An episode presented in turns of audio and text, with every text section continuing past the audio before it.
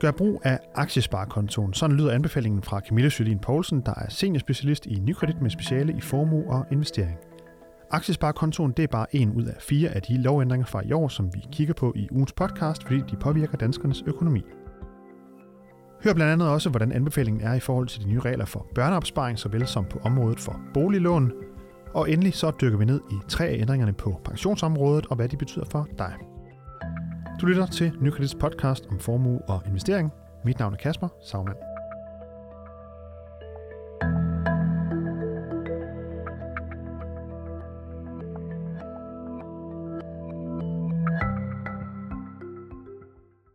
Vi har her i øh, 2018 set en række nye love og lovændringer, der øh, påvirker danskernes private økonomi.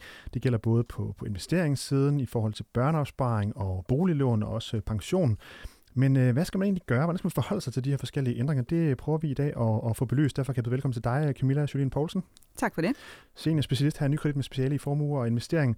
Og øh, vi fokuserer i dag på de her fire områder, jeg nævnte i indledningen. Det er altså øh, i forhold til investeringer, børneopsparing, boliglån og pension. Vi tager dem en af gangen.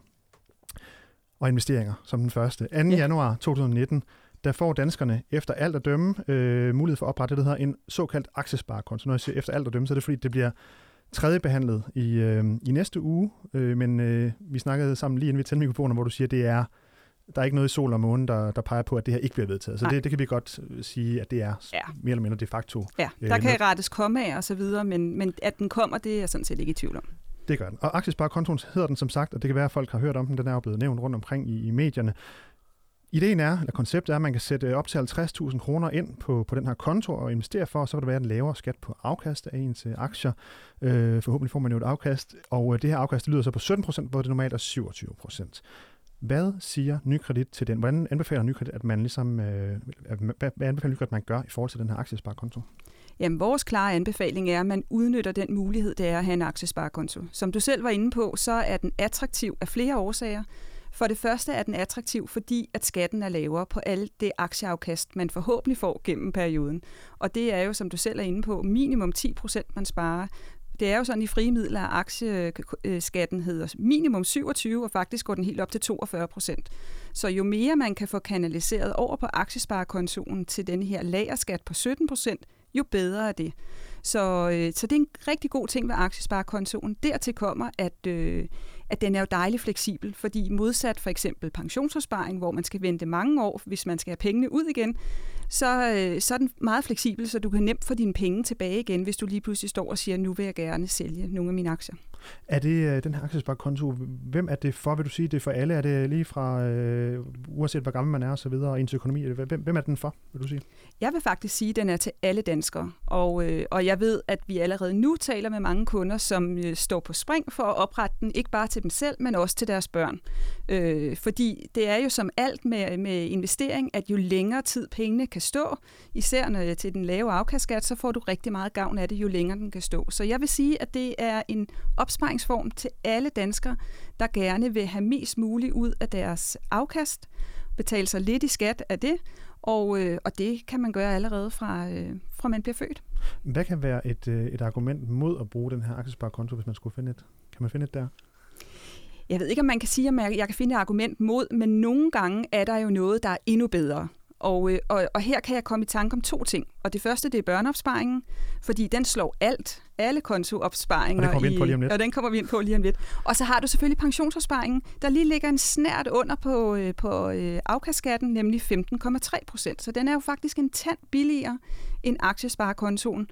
Og, øh, og det gode ved pension er, at så er du også sikker på, at du ikke kommer og trækker pengene før tid. Det kan være godt for nogle danskere at vide, at de er spærret til det formål. Så man kan vente med sin rådgiver måske, hvad der er en bedst for en selv? Ja, hvad, hvad det synes jeg. Det synes jeg. Og, øh, og jeg vil sige, at aktiesparekontoen er til alle, uanset hvor formuende man er. Øh, vi har uden tvivl nogen derude, der synes 50.000 er et lavt beløb, men jeg ved også, at vi er rigtig mange danskere her blandt mig selv, der synes 50.000 er mange penge. Så, øh, så der er jo god gavn for at udnytte den, og man behøver jo ikke sætte 50.000 ind fra start af. Det er jo bare op til 50.000, man må indsætte på den. Altså det er simpelthen det, som beløbsgrænsen må være. Så man kan jo starte der øh, med et lidt mindre beløb, så se, om det er noget for en, for eksempel. Yeah. Hvis vi går videre til, øh, til børneopsparing, som du lige selv var inde på lige før, altså her på min skærm, der har jeg en, øh, en pressemeddelelse inden fra Skatteministeriets hjemmeside, dateret til den 30. april i år, med overskriften Flertal fordobler grænsen for indskud på børneopsparinger. Og historien det er altså, at, nu man må, at man nu må indbetale 6.000 kroner om året på børneopsparing, hvor tidligere 3.000. Hvad øh, anbefaler nykredit i, øh, i den henseende? Jamen her er det ligesom med aktiesparekontoen også vores klare anbefaling, at man udnytter den mulighed, der ligger i en børneopsparing. Det er jo sådan, at hvert barn må have én børneopsparing. Så det gælder jo om at få udnyttet indbetalingsgrænsen fuldt ud på den opsparing. Og hvorfor og, er det, den er så attraktiv som børneopsparing? Den, den findes i virkeligheden ikke bedre, for uanset hvad du får af afkast, uanset om det stammer fra aktier eller obligationer eller øh, renter på kontoen, hvad der så ikke er så meget af i øjeblikket, så er det 0% i skat. Så det findes simpelthen ikke bedre på markedet, end at udnytte det. Og øh, hvis man så derigennem siger, at den rent far, og det er jo gennem hele bindingsperioden, og en børneopsparing må jo stå bundet til 21, og det er også min klare anbefaling, at man gør det, og ikke som nogen lade den øh, blive frigivet allerede ved 14 år. Nej, lad den stå til 21. To store fordele ved det. Du har gavn af den meget, altså gratis afkastskat i helt til 21, og børnene får også først pengene overdraget, øh, når de er måske en lille bit smule mere fornuftige end som øh, 14 og 18 år. Jeg har selv børn i den alder, så jeg ved, hvad jeg taler om. Så du har også, øh, det er også noget, du har kigget på ja. måske? Ja. Øhm, jeg tror egentlig ikke, der er nødvendigvis der er så meget mere at sige til, til børneopsparing. Det er jo en relativt simpel ændring også, så vi kan ja. gå lidt videre til, øh, til et tredje punkt, hvor måske er lidt mere at sige, det er i forhold til nye retningslinjer for boliglån, som der øh, trådte i kraft her i starten af året, hvor det nu er blevet... Øh, ja, lidt sværere at få øh, realkreditlån med afdragsfrihed og, og rentetilpasningslån med, som øh, de her F1 og F3-lån for eksempel, det vil være en måde at formulere det på. Hvordan øh, skal man forholde sig til de her ændringer? Hvem, hvem påvirker det egentlig først og fremmest? I virkeligheden påvirker det os alle sammen, fordi det er sådan, at, at øh, der er sådan generelt set blevet strammet mere til, øh, hvilket kan være sådan set fornuftigt nok. Det, der er blevet tænkt fra lovgivernes side, er, at man ønsker, at danskerne har en lidt mere robust økonomi, og dermed ikke er stor risiko for at øh, lige pludselig stå med nogle tab, hvis priserne på et tidspunkt vinder. Så det er det, der ligger sådan, som, som baggrund bag. Vi har også prøvet at lægge lidt en låg på nogle af de her boligprisstigninger, vi har set. Det, det konkret betyder for vores kunder, er, at man kan ikke længere på samme måde øh, helt tage det for givet, at man kan få adgang til enten afdragsfrie lån eller de her helt øh, korte lån, altså F1, F3 osv. Det kræver en lidt mere robust økonomi. Og hvad, øh, hvad vil det sige mere øh, Ja, men blandt andet går man ind og kigger lidt på, hvor meget belåner du i forhold til den husstandsindkomst, du har. Altså er du over eller under fire gange den husstandsindkomst, du har. Og så kigger vi også rigtig meget på gældsoptagelsen i boligen. Et, et, et rigtig godt øh, god anbefaling fra vores side er at sikre og få fremregnet at du ikke, når du går på pension, på det tidspunkt vil skylde enten mindre end 40% eller mere end 60% Og de mere end 60% skyldes, at så kan du på den måde øh, være ret sikker på, at du lukker ned for muligheden for at komme for eksempel til afdragsfri lån. Så det er en god idé at sørge for at holde belåningsgrænsen under 60% når du går på pension og, og alligevel også over 40 procent faktisk. Hvorfor, hvorfor, er det, hvorfor er det en god idé? Ja, når vi har den anbefaling, så er det fordi, at øh, mens det er en god idé at sørge for, at man er, har spredt sin formue godt, så er det heller ikke altid attraktivt at lægge alle æg i en kurv. Så det her med den gamle tanke omkring, at, det, at hvis bare man er gældfri, så er alt godt, den øh, understøtter vi bestemt ikke. Og det er mere fordi, at øh, når du på, har nået det punkt, hvor du siger, nu har jeg oparbejdet en god friværdi og en god fleksibilitet, så er der altså mange andre ting, du kan gøre, der er bedre for din økonomi, når du sparer op, i stedet for at putte dem ind på et lavt forrentet lån, hvor staten endda betaler noget af din rente. Så, så, investere, så du kan investere for eksempel nogle ja, få dem ud, ud og investere i stedet for, øh, når du først når den der gældsoptagelse. Øh, øh, enten via pension eller via frie midler. Det giver god mening. Det råd er hermed også øh, givet videre til, øh, til lytterne. Vi kan jo lige øh, tage øh, det fjerde punkt, øh, som er øh, pensionsområdet. Det er en lidt, lidt større affære, kan man sige. Der er sådan flere, flere forskellige regler, som, som har ændret sig her i, i løbet af i år. En af dem er, at der er kommet et nyt pensionsfradrag, og øh, det betyder, at øh, hvis du har mere end 15 år til pension, så får du nu et fradrag på øh, 8% af dine indbetalinger op til øh, 70.000, og øh, Ja, hvad, hvad, hvad siger du, hvis vi tager den øh, ændring først og fremmest? Jamen det første, jeg vil sige omkring det nye pensionsfradrag, er, at det er super, øh, super godt. Vi er rigtig glade for, at det er kommet, og det var også på tide, fordi vi har faktisk en del danskere derude, hvor det øh, for nogle af dem er en underskudsforretning at spare op på pension på grund af nogle af de her samspilsproblematikker på offentlige ydelser. Hvor det betyder, at de vil få mindre i, i offentlige Ja. ydelser senere hen. Ja. Lige præcis. Og det, de har valgt nu, det er at, at gå ud og sige, nu vi vil faktisk gerne gøre pensionsopsparing mere attraktiv for alle danskere. Uanset hvad man tjener, uanset hvor meget man sætter ind, så de første 70.000, man sætter ind, der får man et højere fradrag, end det man har været vant til Så man indtil sparer nu. i skat. Ja, lige præcis. Og øh, jo kortere tid du har til, at du skal på pension, altså mindre end 15 år til folkepensionsalderen, der får du det rigtig høje fradrag.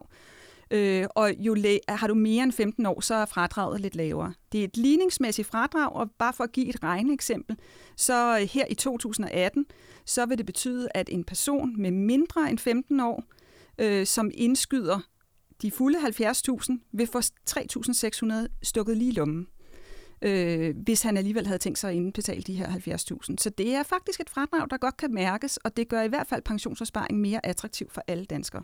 Er det noget, du allerede nu kan sige? Er det noget, som øh, folk har ligesom øh, benyttet sig af, eller hvordan er det blevet modtaget? Jeg oplever, at det bliver øh, modtaget positivt. Vi har endnu ikke statistikker, der tilsiger, om vi kan se, at det rent faktisk har haft en stigning i øh, sådan, pensionsindbetalinger generelt på branchen, men det er da helt klart noget af det, vi vil holde øje med. Og jeg synes i hvert fald som rådgiver har det gjort budskabet lettere i forhold til at sige, at nu er der endnu flere danskere, hvor det giver rigtig god mening at spare op til pension. Det var den ene ændring på pensionsområdet. Den anden, den handler omkring det her, der hedder alderspension, hvor man nu kan indbetale 5.100 kroner om året, hvor det tidligere var 29.600, så en ret stor øh, forskel der. Når man kommer tæt på ens pension, øh, jeg tror det, er- eller det er fem år øh, før, så kan man øh, faktisk indbetale hele 46.000 om året. Det er en ændring, som jeg, vi har været inde på før i, i, i en podcast, tror jeg, eller en video tidligere. Men så det er egentlig, det vil bare spørge, altså, hvad, hvordan, øh, hvad med den? Er det en, du, er det en der ligesom rykker noget, eller hvad, hvad tænker du? Ja, altså aldersopsparing er også rigtig attraktiv, og øh, faktisk er den jo så attraktiv, at den var for dyr for staten at have, og det er det, der ligger bag, at man har sat grænsen ned. Så, og lige så snart noget er for dyrt for staten, så er det jo fordi, det er for attraktivt for os danskere. Så det til, tilkendegiver allerede her, at det er faktisk noget, man bør udnytte. Når aldersopsparing er rigtig god, så er det fordi, at den, man har stor fleksibilitet på pensionstidspunktet i forhold til, vil du have det ud som en sum, og rejse for, eller købe en bil, eller hvad du vil, men du kan også tage det ud løbende. Så stor fleksibilitet, og så den anden rigtig gode ting ved aldersopsparing er, at den modregner ikke i folkepensionens tillæg, hvad alle øvrige pensioner jo gør. Så øh, via aldersopsparing kan man styre noget af sin opsparing hen et sted, hvor der ikke sker den samme form for modregning i folkepensionen. Og det er jo også værd at tage med. Ja, og det er også derfor, at man har helt bevidst fra lovgivernes side har været inde og sætte loftet op til 46.000 fra fem år før folkepensionsalderen, så man der kan sætte ekstra tryk på aldersopsparingen. Det øh, er også hermed givet videre i hvert fald, og så kan vi lige tage den, den sidste ændring her på pensionsområdet i den her omgang. Det er, at øh, man nu kan, øh, det er i forhold til, hvornår man kan øh, udbetale de her forskellige pensioner, øh, hvor det tidligere var, at man kunne få udbetalt dem, når man blev 60 år, og så blev det siden ændret til, øh, til 5 år før folkepension. Nu, nu er det ændret til 3 år før folkepension. Hvad, bare lige sådan helt overordnet, hvad, hvad tænker du om den her ændring? Jeg tænker, at det her er sådan en gennemgående trend, vi kan se. Øh, og den handler jo grundlæggende om, at vi danskere lever så meget længere, og at øh, staten kun har råd til, at øh, vi kan være jeg tror, de har sagt 14,5 år på folkepension. Så de er selvfølgelig interesserede i, at vi bliver længere på arbejdsmarkedet og går senere på pension, og det gør de ved alle de her forskellige tiltag, vi har talt om nu, øh, med sådan en blanding af pisk og gulerod. Og, øh, og, og det, du nævner her, det er jo en af piskmetoderne, der hedder, at øh, nu rykker vi faktisk grænsen for, hvornår du kan begynde at øh, understøtte dig selv økonomisk med dine egne pensionsordninger. Det skal forstås på den måde, at opretter man en pension nu her efter den 1. januar 2018, så må den tidligst udbetale tre år før den officielle folkepensionsalder, og den rykker sig jo hele tiden. Så, øh, men til gengæld alle dem, der har nået at oprette før, kan jo høre til blandt de heldige, der øh, enten kunne få den ud fem år før, og går vi rigtig langt tilbage til 2007, så hed grænsen jo 60 år. Så der er en trend her, der hedder, at de hele tiden hæver grænsen for, hvornår vi kan få vores pensionsopsparing ud, og lurer mig, om der ikke også øh, over de kommende år kommer en endnu mere stramning på denne her. Det, det kunne jeg godt forestille mig. Det må vi se. Hvordan, øh, hvordan tænker du, eller hvordan påvirker det, øh, hvordan bliver det modtaget af kunderne, at, at de nu øh, først kan få deres penge, øh, deres egen penge lidt senere faktisk? Altså, jeg kan sige så meget, at vi havde simpelthen øh, storm her i Nykredit, og havde meget, meget svært ved at følge med lige op til årsskiftet, fordi rigtig mange tog vores anbefaling om at få oprettet en pension, også til deres børn, før den første i første øh, 2018, hvor det her trådte i kraft. Så, så jeg oplever, at det betyder noget. Jeg oplever, at rigtig mange danskere i dag, de kan godt lide at være i førersædet på deres egen økonomi og selv træffe beslutningerne. Det kan godt være, at de har lyst til at arbejde længe, men de vil gerne have det lystbetonet og ikke tvunget. Så, så det her med at få puttet penge ind på de pensioner, der kan udbetale tidligst muligt, det er en god ting at tænke over. Så øh, har man nogle af de ordninger, så er det også dem, man bør bygge videre på, og det kan man gøre på mange forskellige områder. Det kan vi komme ind på på et andet tidspunkt. Det gør vi, men bare lige for at opsummere, hvad er det for nogle øh, pensionstyper, hvor man kan få pengene tidligt, så at sige? Det er faktisk alle tre pensionstyper. Det er både livrenten, det er aldersopsparing og det er ratepensionen. På den måde bliver pensioner tolket som en type. Øh, og oprettede man den før 1. maj 2007, så var udbetalings, den lovlige udbetalingsalder 60 år. Derefter blev det til de der fem år før, og nu hedder det tre år før. Og det gælder altså alle tre pensionstyper. Så hvis jeg går ned og opretter en i morgen, så, så er det også tre år før? Ja, det er det, uanset hvor gammel du er nu. Godt. Men mindre de selvfølgelig når at lave en, hurtig lovændring, det gør de nok ikke. Men øh, det er godt, så har vi i hvert fald fået en, en status på, øh, på hele det her område med de forskellige lovændringer, der er kommet i år. Tusind tak for det, Camilla Sølin Poulsen. Selv tak. Og Camilla, hun er jo altså i hvert fald øh, senior specialist her i Nykredit med speciale i formue og investering. Du har lyttet til Nykredits podcast om formue og investering. Du kan følge podcasten hver uge på nykredit.dk eller iTunes, SoundCloud, Pocketcasts og Spotify. Hvis du har idéer til emner, vi skal tage op i podcasten, så kan du sende en mail til podcast Tak fordi du lyttede med.